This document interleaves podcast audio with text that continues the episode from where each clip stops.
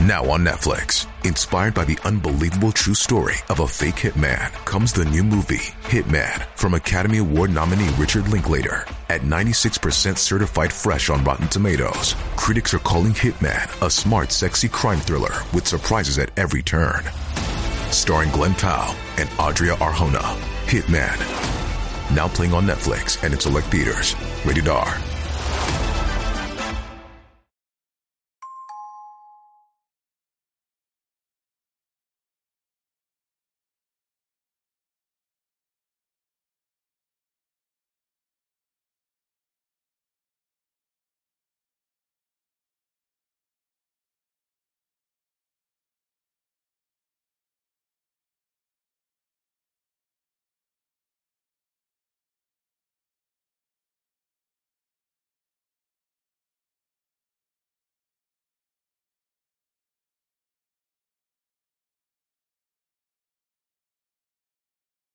ここは東京北区のラーメン屋。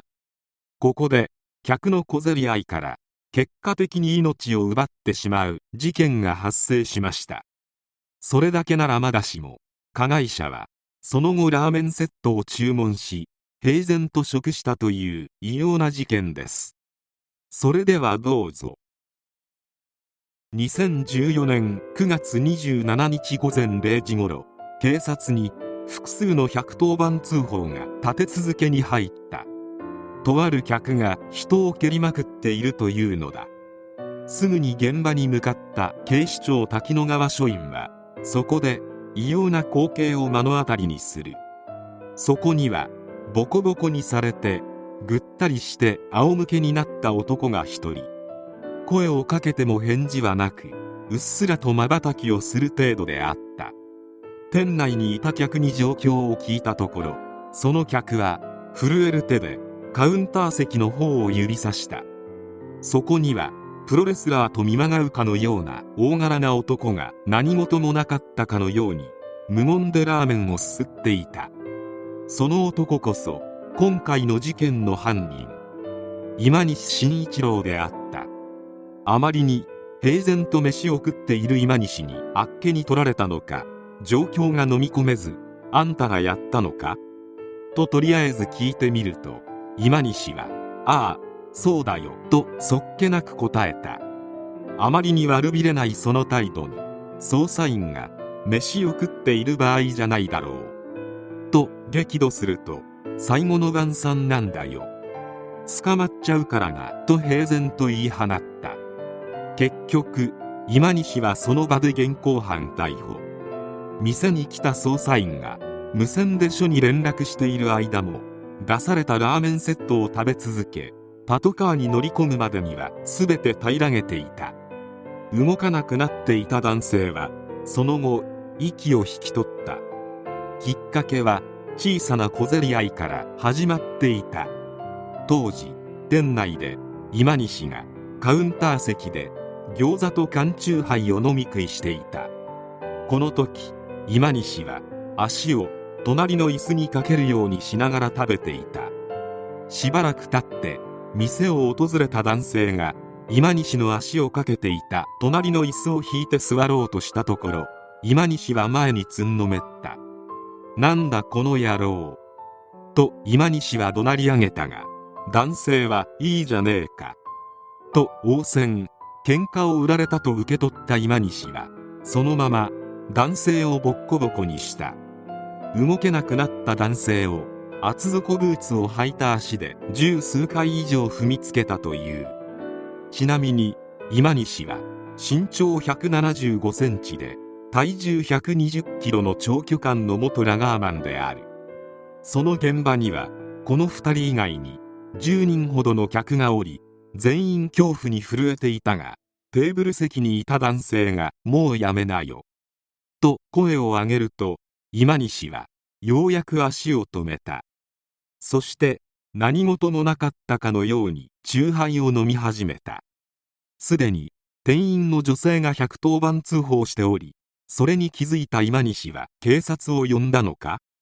と声をかけると女性店員が震える声で呼びましたと答えた。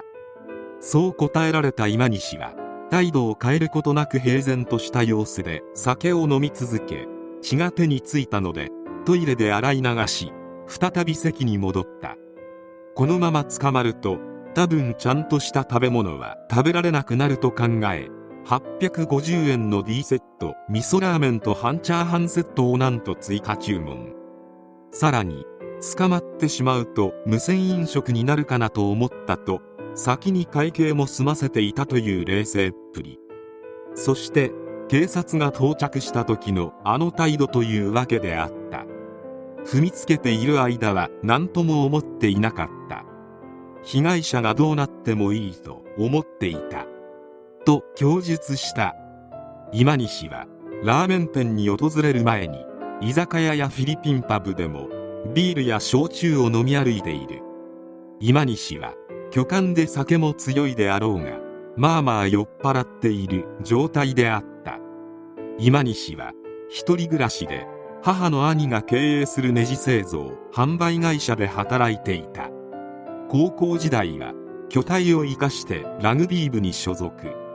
SNS で髪を刈り上げても悲観にした様子や入れ墨を入れた体の写真を投稿していたが勤務態度などに問題はなくいずれ今回の事件のようなことを起こすと予感させるようなものは一切なかった。とはいえあまりに異様な光景を見せつけられていた警察はどんな人生を送ってきたかは知らないがよくもあの状況で物を食べる心境になったものだ。どういう神経をしているのか人として信じられないと呆れ返った。被害男性に対しても謝罪の言葉はなく反省した態度もない。留置所で出される食事は全て完食していた。しかし裁判が始まると態度は一変。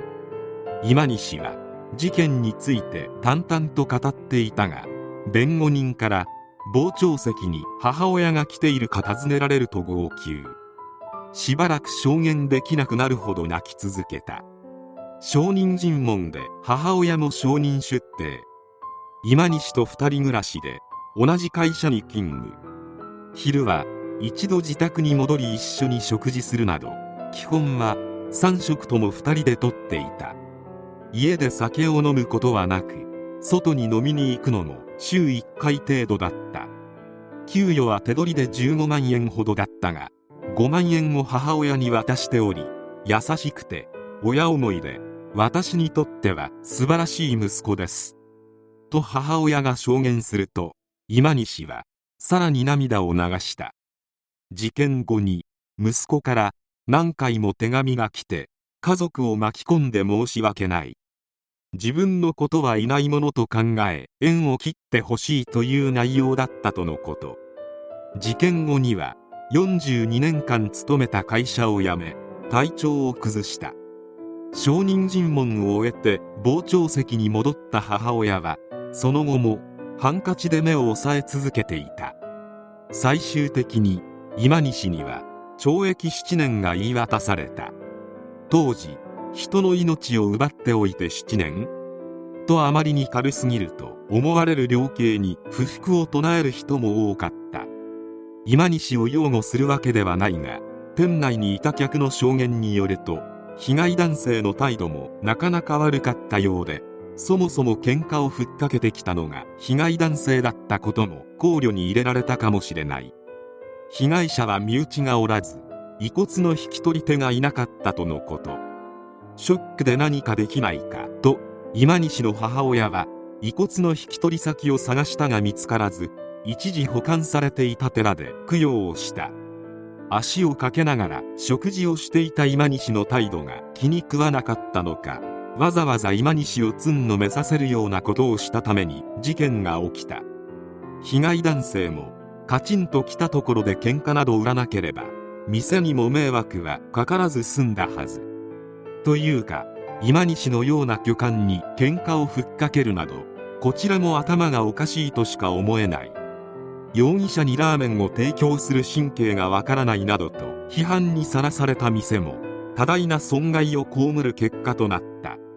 しかし目の前であんなことをする人間を目の前にしてラーメンの注文を突っぱねることができる人間がどれだけいるだろうか。店で働いていたスタッフは辞めてしまった。当時はもう怖くてラーメンを作って提供するしかない状況だったと振り返った。